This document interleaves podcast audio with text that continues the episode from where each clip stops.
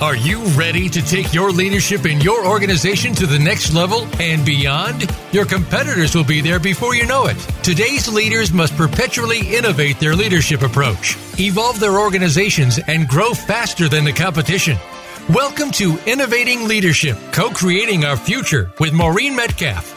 In the next hour, you'll meet innovative leaders who have become successful at the helm of some of the most respected organizations in the world, and you can become the next big success story. Now, here is your host, Maureen Metcalf. Hi, welcome to Innovative Leadership Co Creating Our Future. I'm your host, Maureen Metcalf. I'm the founder and CEO of the Innovative Leadership Institute and a fellow with the International Leadership Association. This podcast is part of a series hosted in conjunction with the International Leadership Association as part of their 2020 Global Leadership Conference, focusing on leading at the edge. At the Innovative Leadership Institute, we help leaders elevate the quality of their leadership and co create the thriving future they seek. We assist them in navigating the disruptive trends they're facing, developing strategies to elevate themselves and their organizations to continually meet the challenges they face.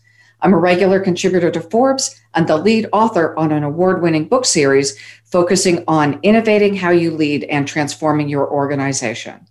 Thank you for joining us today. I hope you enjoy the content. With me on the show today, I am delighted to say, is Barbara Kellerman. Barbara is the James MacGregor Burns Lecturer in Public Leadership at the Harvard Kennedy School. She is the founding director of the school's Center for Public Leadership. In 2016, she was given a Lifetime Achievement Award by the International Leadership Association.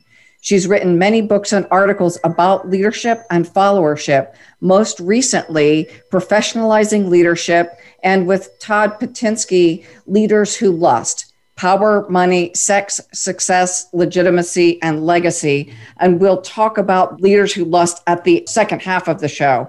Barbara, thank you for joining us. What do you want our listeners to know about you and your background before we jump in? Thank you, Maureen. I appreciate talking to you. I think we've done this before, and it's lovely to be able to do it again. So thank you very much for having me. So, Maureen, I suppose as an introductory comment, you're correct. I have written many, many books and articles on leadership, and they range all over the place. And we'll probably touch on some of them, but maybe I should begin by saying that as anybody who knows my work knows, I tend to be somewhat iconoclastic in various ways. First of all, I look at leadership through probably a broader lens than do many of my, if not most of my colleagues. That is, I'm as interested in followership as I am in leadership. I'm as interested in bad leadership as I am in good leadership. So I really cover the range. And some of it is also somewhat controversial. So I know that you said that you were interested in my comments on the leadership industry. I really started having questions about what I call the leadership industry. That's my sort of catch all phrase by what has become in the last 30, 40 years really a massive infusion of courses, programs, institutes, centers, workshops, seminars, you name it, all of which are dedicated largely to teaching people how to lead. I call it an industry because it's actually more often than not a money making proposition for various of the players. So in 2012, and then this came to fruition in a book that came out that I wrote that appeared two years ago called Professionalizing Leadership, where I really explored the ways in which the leadership field did or did not resemble other endeavors that profess to teach people how to do something. Now, the professions would include medicine and law and teaching and engineering, obviously, but it also pertains to vocations, truck driving and hairdressing and plumbing and whatever. How do people learn how to do something? And I argued, and again, we can go into this a little bit more if you feel like it, but I argue that leadership does not even begin to resemble the professions or even the vocations that take this learning process seriously. There's one exception to that general rule. Again, I'm not sure how much you want to go into all of this but again, I have problems, and this does not make me the most popular girl on campus, as you can imagine. But I do have problems with the way we have developed over the last decades in an effort to teach leadership. I think we're doing it less well, indeed, considerably less well than we could if we did things differently. So it was in West Palm Beach at a conference. It was right after a synagogue bombing. And while we were in West Palm, there were some terrorist letters being sent with some poison powder of some sorts. And that terrorist was discovered in West Palm Beach. So it was an interesting week. And you gave the closing presentation at the International Leadership Association. And one of the things you said that really struck me and has stayed with me as one of the most poignant comments from that conversation was we have more rigorous standards in many cases for our hairdressers and massage therapists than we do for our leaders in substantive industries, including political leaders. And so, for our listeners who may also be struggling with this idea, I would love to hear more about your perspective. And I understand the not being the most popular girl on campus, and my guess is you don't care. It's a really important topic to discuss. Well, thank you for appreciating my somewhat outlier status. You know, we all want to be appreciated and loved, but if I can't at my stage of life say what I believe to be true, then I'm in trouble. So it's from that, and it's really, I, I think, in the interest of those who are in the field of leadership to think about this. So at that conference, Maureen, and thank you for remembering it so vividly, I believe I was talking specifically about standards. So, for example, if you want to be a teacher or a lawyer or, you know, doctor, whatever, you need to take certain courses, so certain core curriculum, and you need to demonstrate that you've been properly educated and trained. Same actually applies for the, the hairdresser or massage therapists or truck drivers. In most states, you cannot be licensed for any of those vocations unless you have demonstrated a certain level of not only expertise but experience.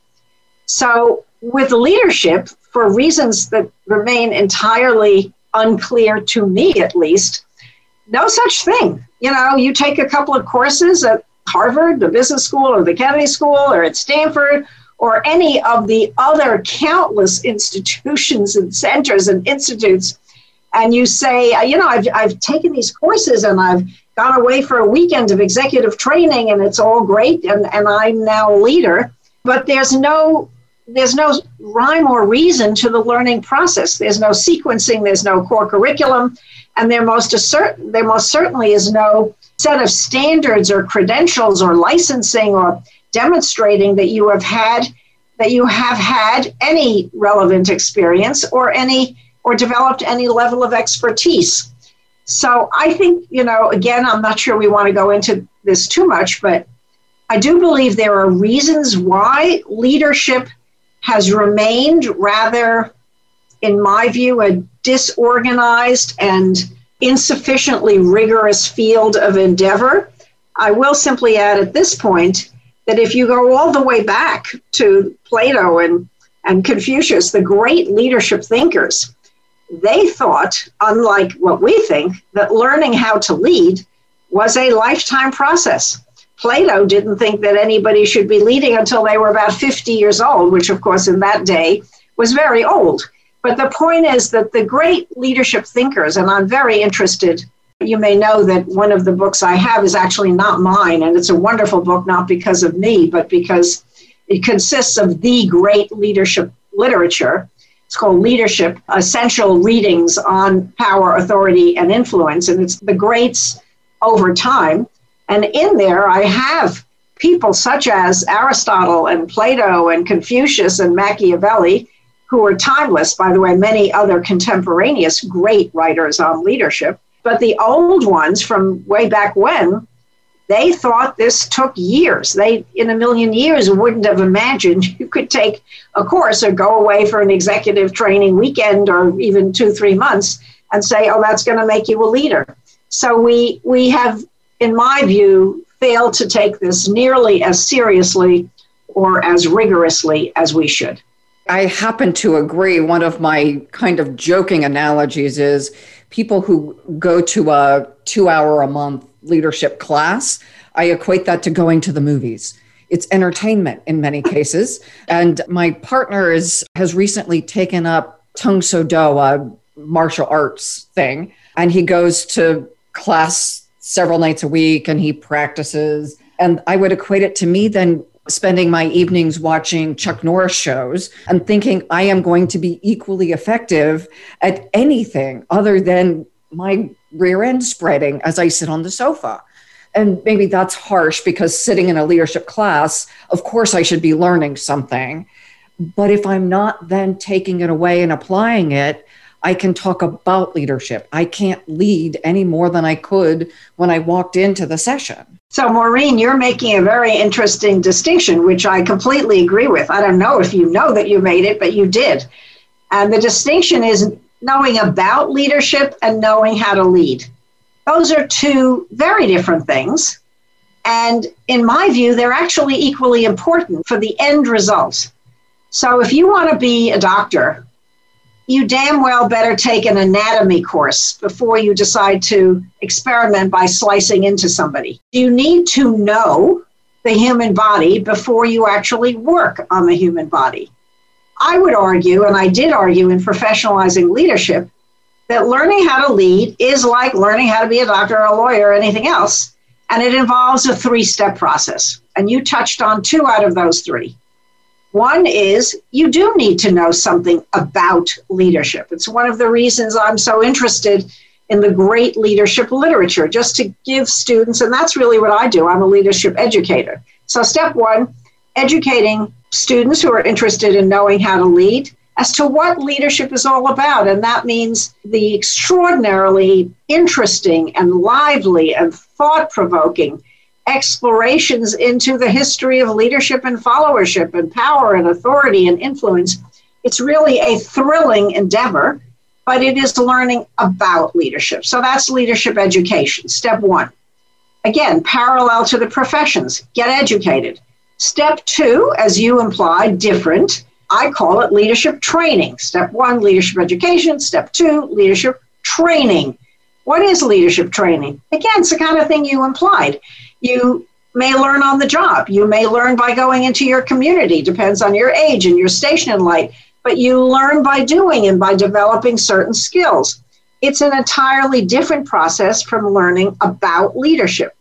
Step one, leadership education. Step two, leadership training. And step three is leadership, what I call leadership development. It's a very particular word, but it actually implies developing over a lifetime just the way if you're a doctor and you graduate in 2021, you're graduating in June of 2021 from medical school, in 100 million years, you would not be expected to know forever how to practice medicine. You are expected to be now a lifelong learner of medicine. Similarly, leading in 2021 is not the same or not going to be the same as it will be in 2025 you need to be a lifelong learner of leadership, just the way you need to be a lifelong learner of learning how to drive a truck or learning how to cut hair or learning how to be a doctor or a lawyer. So, step one, leadership education, step two, leadership training, and step three, leadership development, which, as the word develop implies, means lifelong learning. That's actually why we named our organization the Innovative Leadership Institute. The idea that if I, like most of us, I have a current mobile phone because they break and they become obsolete. And yet, we, many people, obviously, you're not in that bucket, but many people think that once they've been dipped in leadership training, they're good to go. And they continue to work from the mental algorithm of whenever they graduated from whatever program they went to. And for some people, that's 20 or 30 years ago. And yeah. so they become the problem or part of the problem rather than solving problems. And they may continue to learn all kinds of things about their industry, but neglect the fact that as someone who is performing leadership, they need to also continue to develop on the topic where they are functioning as a leader. Yes, yes, yes, yes, and yes. I talk all the time about how leadership and followership change over time. They are not the same now. And I'll give you one screamingly obvious example, which is social media. Social media has changed relations between leaders and followers.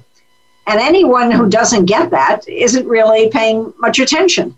So it's important as the context changes, and it's why I'm always talking about what I call the leadership system, which is to not focus laser like only on the leader, focus equally on the followers and equally on the contexts within which one is embedded. And by paying attention to context, not just to your own development, uh, you know, I think of leadership learning as relatively narcissistic much of the time. Oh, my own skills, my own this, my own awareness, my own this and that. But pay attention to followers, pay attention to who you want and your peers and who you want to bring along and pay equal attention, at least as much of attention to, to the context. As you are implying, Maureen, the context changes, and therefore, those of us who would be leaders and managers must change along with it. You've hit the topic that I am so passionate about because I see two things leaders who, who care, who are in roles, but aren't developing do damage to their own careers, in some cases irreparable, and they damage the people and organizations with whom they work, in some cases to the point that those organizations are no longer in business and those people don't have jobs. So while they will over time recover in most cases, the process could be much easier. And I'm not saying that all organizations that fail are bad leadership. You know, especially post COVID, we're seeing all kinds of things that are happening because of the context. But I would say, almost without exception, poor leadership generates worse results than strong leadership. I think you're right, Maureen. And, you're also right when you say some things seem to us to be simply beyond our control. And COVID, by the way, speaking of the emphasis on context, which I emphasized, I do point to it all the time, is pay attention, pay attention. COVID, of course, it's so obvious, has affected all of us in the last 10 months or thereabouts, 11 months. And to not pay attention to it, to not ask how COVID is going to or has or will or is now impacting your group or organization is to ignore the importance of context. As you suggest, some of this is beyond our control. We can't change it, but we can change our responses to the changing context. In other words, a high level of awareness, even in the spring. People were out there in February and March and April warning of what this was likely to bring. And one would ideally think that a leader who was paying attention to context within which his or her own group or organization or institution was situated would have heard some of those alarm bells going off. There were plenty of them, even early this year. Just because the administration was often not paying attention doesn't mean that if you're leading a group in Columbus, Ohio, or in Hartford, Connecticut, you shouldn't be paying attention. So, this alertness to context, of which COVID is an extremely good example as it happens, I think cannot be overestimated. It's quite different from leadership development, meaning this, meaning uh, when I say develop now, I mean the self. You can have all the skills in the world. You can be the greatest decision maker and negotiator and communicator, but if COVID is coming at you and you're not really noticing well ahead of when it's going to affect the people in your organization, no matter how skilled you are, you're going to run into trouble. It seems that you're also pointing to the complexity of being a good leader, that I need to have all of those skills and they need to be evolving. And my, and I guess you said it as well as anyone could, my awareness of the context, which for me also means trends. What are the scenarios we are likely to face given that we live in a world that is more volatile and harder to predict, I now have to be looking at scenarios. I talked to my financial planner this morning, and she said there are some predictions the economy is going to get better. There are some it's going to get worse, and there are some it's going to stay the same. So now we have to plan your investments given that we don't know what's going to happen. Good financial planning, by the way, does exactly that. It is it is preparing for various, not very different, by the way, from leaders or proper paying attention to context generally, which is to prepare for various scenarios.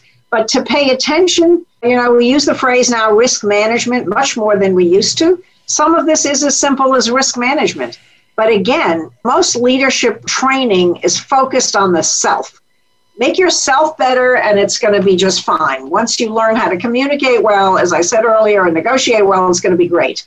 Well, it's going to be great if simultaneously you're paying attention to everybody around you, and simultaneously you're paying attention to the context within which you and those around you are embedded. Focusing 80% of the time on the self is not, in my view, a good recipe for learning how to lead.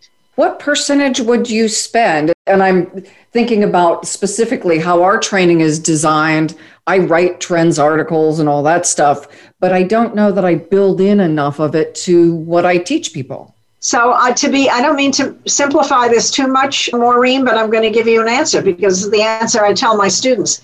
I just finished teaching a course at the Kennedy School. The title of the course is Leadership System Leaders, Followers, and Context. And I've written about this extensively. Mm-hmm. I never write anymore or speak anymore without referencing the system to which I referred earlier. So, my answer is actually a third, a third, and a third. I'm not suggesting that people who want to learn how to lead neglect themselves. I am suggesting, however, that they should give themselves no more equal time than they should give. I'll use the term followers, which some people object to, and we could have a conversation about that too. But I'm going to use it because it's the natural obverse in English subordinates, direct reports, constituents, whatever word you want to use. Sometimes it's peers, sometimes it's board, sometimes it's the press, sometimes in the public it's the public. So I'm just referring to those you need to bring on board if you're not going to meet resistance at every turn. So, for the sake of this conversation, I'll call them followers. So, a third on the leaders, a third on all those other people out there who you have to watch out for, lest they're going to do you in, even if they don't mean to. They're going to resist you. It's hard now to lead in liberal democracies, and I don't just mean politically that's a whole, again, another subject we could go into the similarities between the private and the public sectors. And then a third on the context. So a broad answer is a third on the on self. Pay attention to yourself and all the other things that we suggested that you would know at least as well as me. Second is pay attention to everyone around you, close attention. Do not neglect them, or you're going to be screwed, if I can use that word. and finally, pay attention to the contexts. By that, I mean plural the unit, the group, the organization, the industry, the larger culture, the political context within which we're operating. All of them pertain. So a third, a third, and a third. Think of it systemically, but again, this is not complex. It's not rocket science. It's leaders, followers, and contexts roughly equal. We do you know, I become self aware and I do all that stuff. And within every module, we have people answer questions about what do I think and believe? What do I do? What does my culture support? Am I moving toward it or away from it? And what do the systems and processes do and support? Am I moving moving them forward or am I making myself less attractive? because when I started teaching about 20 years ago, MBA students, they all wanted to get promoted when they got their MBA. Yeah. And they hadn't considered that the context being the organization may or may not value that degree that they've just gotten, and in fact, could be moving themselves further away from the attractive category. So it just seems like as people grow and change, the downsides is in some cases their marriages fall apart, they on and on. The agreements they had when they went in are upended as they change how they see the world. Yeah, your informal comment just now, Maureen, suggests the complexity of this. It suggests why you can't take a couple of courses and call yourself a leader. It suggests why you can't go away for a couple of weeks and say, I was at a two week executive training. It was so great. I feel transformed. I'm not diminishing those experiences. Mm-hmm. I'm saying they're not enough. I'm not saying they're they're not valuable. I'm saying they're not enough. I want to just add one more comment to this. As I indicated, professionalizing leadership. There is one American, I'm talking about the United States now, institution, if you will, that in my view does leadership learning, that is education, training, and development, quite well, or even in many cases very well, and that's the American military. And I wish, I just wish the civilian sector, including the great universities and academies, would look at what the military does and how they do it. They do do, again, education, training, development, they do it lifelong. There is a reason the American military remains actually the only institution Americans still trust. We don't trust even religious leaders and educational leaders that much anymore, not to speak of business leaders, political leaders, whom we tend not to trust at all anymore. But the military is an exception to that general rule, and I have argued with as much energy as I can muster that there is a reason for that, and it's because they do leadership learning really well. Not saying it's perfect, but it's remarkably strong and sturdy compared to what we generally do in the civilian sector.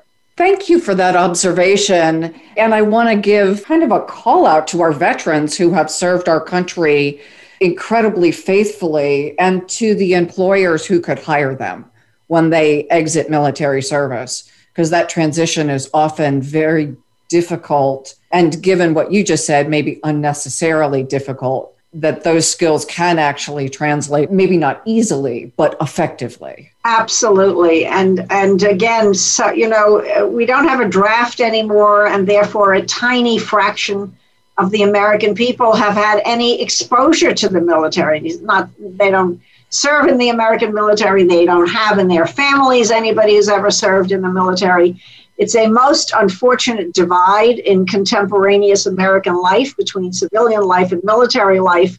But ironically, the leadership field would be a fabulous bridge between them, but it is being hardly used as that at all. Hmm. On that note, we're going to take a break and encourage our listeners during this break to think about where do you look as the role model for effective leadership? Do you have people in your family who are in the military, are physicians, are politicians? And are those people that you're looking to for effective leadership actually what Barbara would call effective? Or are they just people in jobs that have leadership titles? We'll be right back. This is Barbara Kellerman and Maureen Metcalf, Innovating Leadership co creating our future. Become our friend on Facebook. Post your thoughts about our shows and network on our timeline. Visit facebook.com forward slash voice America. The Innovative Leadership Institute is your trusted partner to create perpetual innovation and evolution in your leadership and organization. Are you ready to innovate and evolve? Since its inception, the Innovative Leadership Institute has been dedicated to helping leaders evolve their leadership mindset and skills and create organizations that can continually innovate to achieve results in a highly competitive and rapidly changing environment. We help leaders, management teams, and organizations identify and create the capacity to update how they lead, identify, and implement transformative solutions necessary to meet their mission and create strategic advantage. The Innovative Leadership Institute offers proven results backed by leading edge research and a global network of accomplished consultants and thought leaders. Visit innovativeleadershipinstitute.com Maureen and her associates are ready to discuss your needs and tailor a solution to meet your goals. Move forward with the Innovative Leadership Institute. Visit innovativeleadershipinstitute.com today. Have you friended us on Facebook yet? Why not? Just go to facebook.com forward slash voice America or search for the keywords voice America. Once you are part of our Facebook network, you'll receive daily messages about what's happening with our shows, this week's featured guests, and new happenings at the Voice America Talk Radio Network. And you can add your voice to the always active discussions on our timeline. Just go to facebook.com forward slash voice America or search for Voice America.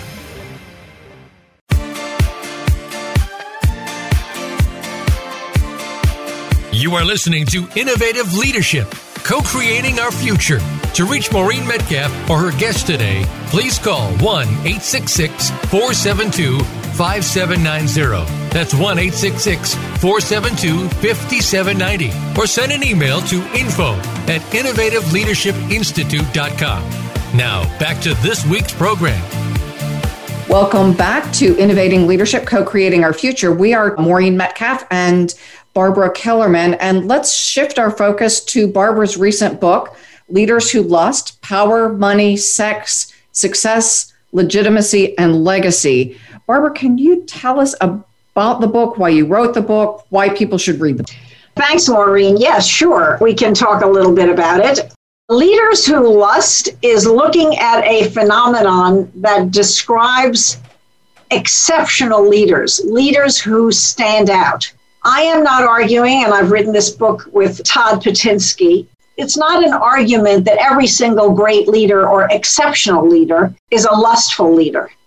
But a lot of leaders who lust are indeed very, very extraordinary, and they accomplish for better and worse, by the way. When I say accomplish, I don't necessarily mean all for the good. So, what do we mean when we say lust? You know, we've heard a lot, and certainly in social psychology for decades, about there's a need to achieve and a need to have power and a need to be liked. So, the word lust, and we define it in the book, which I, I won't read it here, but the definition makes very clear this is not about a need. It is about an appetite or a hunger or a drive that is so fierce that it is unstoppable.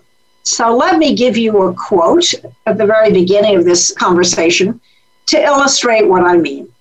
Winston Churchill was talking to Parliament in 1938, trying to warn his government and trying to warn the British people more broadly that the Nazis, that Hitler, were a force to be reckoned with and that England should arm to prepare.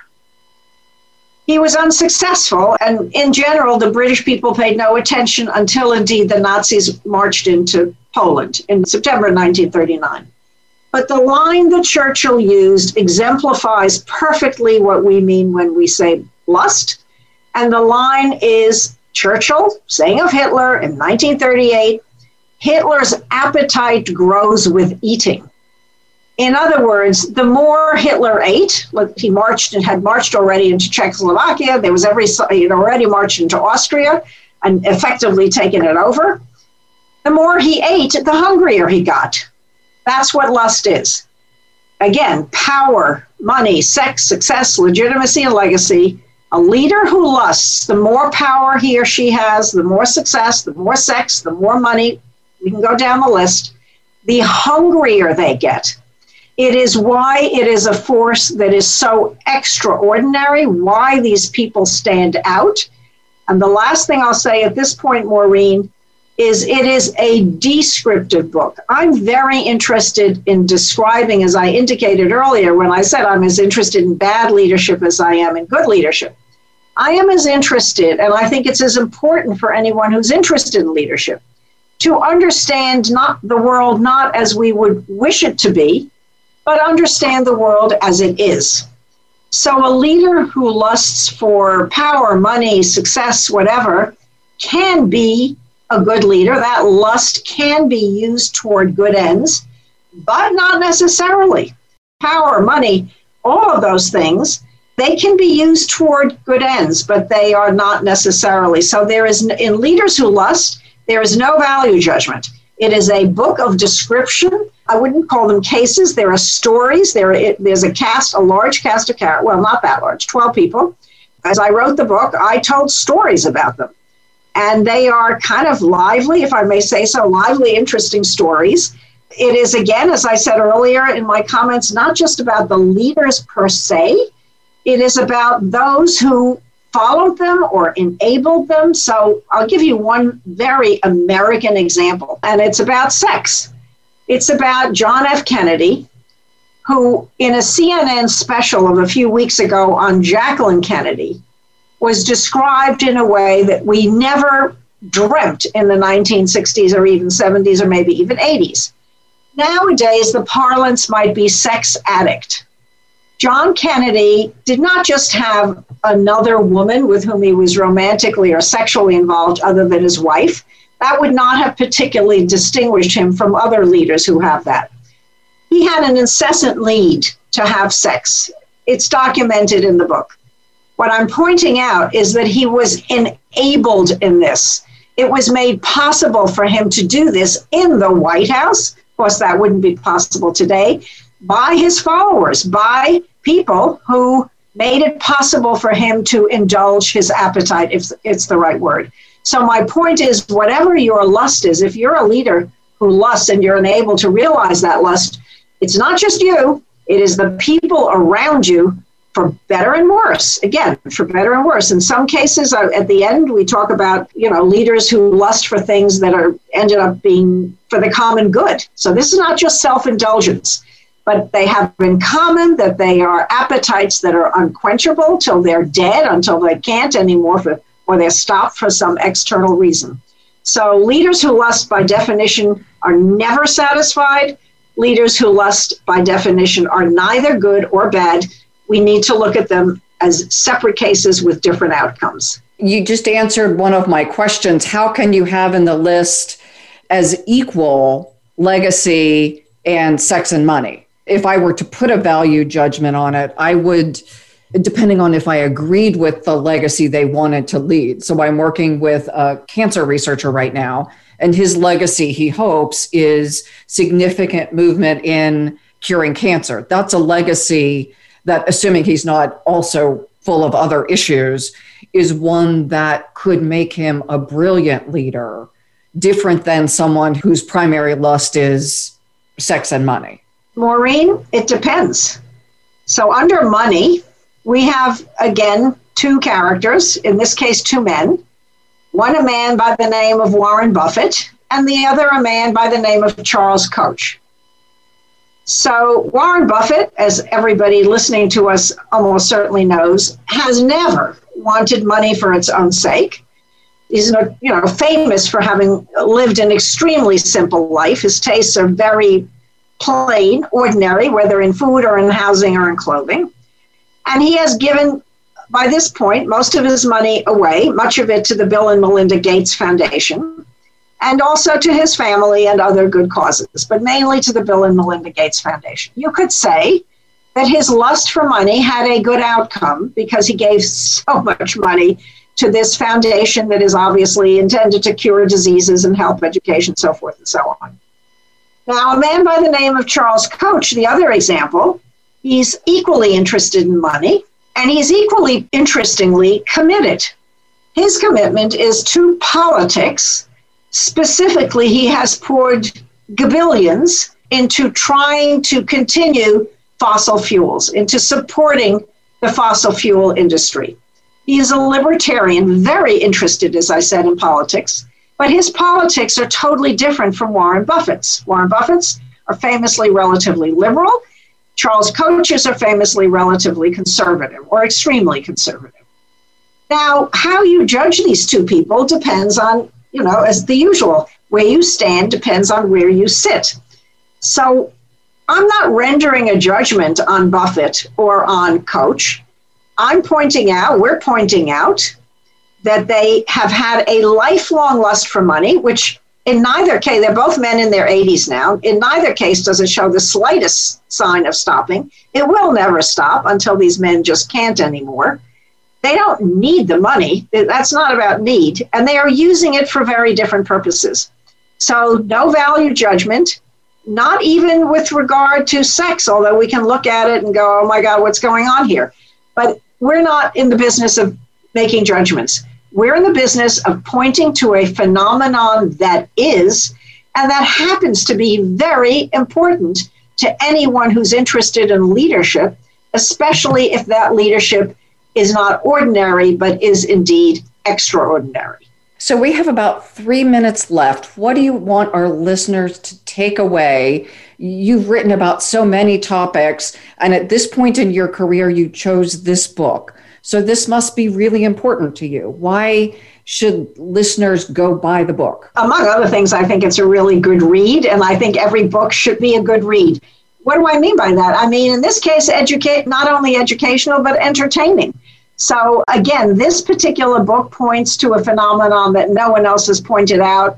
And if you want to explain great leadership, and by the way, Joe Biden is in there, Donald Trump is in there. Let me correct myself. They're not in there.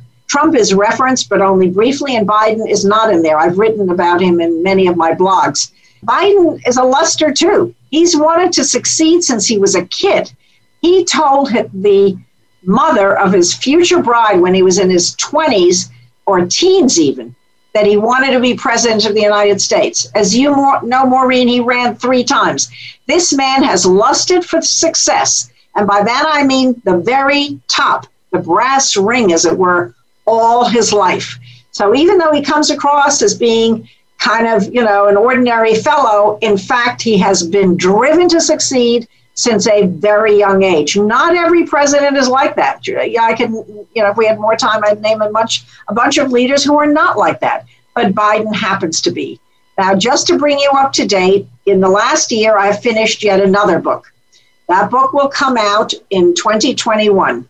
It is my pandemic book. I call it my pandemic book. And it is, I will simply say that the focus of the book is on Trump's followers. I don't just mean the base, I mean the whole mosaic of his followers. So, in my concluding sentence, I will simply say, as before, leadership is the most extraordinarily interesting topic. It's incredibly important. But never simplify it by looking only at the leader. Look at the whole picture, and you will understand why the world works the way it does, why liberal democracy in the 21st century has run into some trouble. It's hard to lead in liberal democracies. And by the way, there's also an answer as to why there are more autocracies. Because the autocrats, whether it's Xi Jinping or Vladimir Putin or Erdogan in Turkey or Sisi in Egypt, they understand that unless they're more repressive than they have been before, their followers will demand more and they are in danger of losing control. So, as I always tell my students and my audiences, everything is connected to everything else, but in leadership in a way that is intellectually as well as practically not only important, but endlessly interesting. As are you. Thank you. This has just been a brilliant trip through a range of leadership topics. I wish we could do it for much longer, but I realize that is not possible today. Hopefully, next year we will do the next installment and talk about your pandemic book because I would love good. to hear more about why followers make those choices, specifically oh followers. What a great and incredibly important question, Maureen. So thank you very much for your time and interest. I wish you well. Everybody now says, we didn't used to say it. Now we go, stay well, take care of yourself. So, Maureen, stay well and take good care of yourself. Thank you, Barbara. And you as well. Stay safe and have fun doing this. We always try. Thank you for investing your precious time with us today. We're delighted to share the wisdom from the International Leadership Association 2020 Global Leadership Conference, Leading at the Edge. We encourage you to join for additional conversations. Please bookmark this podcast, subscribe, like it, share it with your friends and colleagues. Most importantly, thank you for focusing on elevating your own leadership and making an impact in the world today.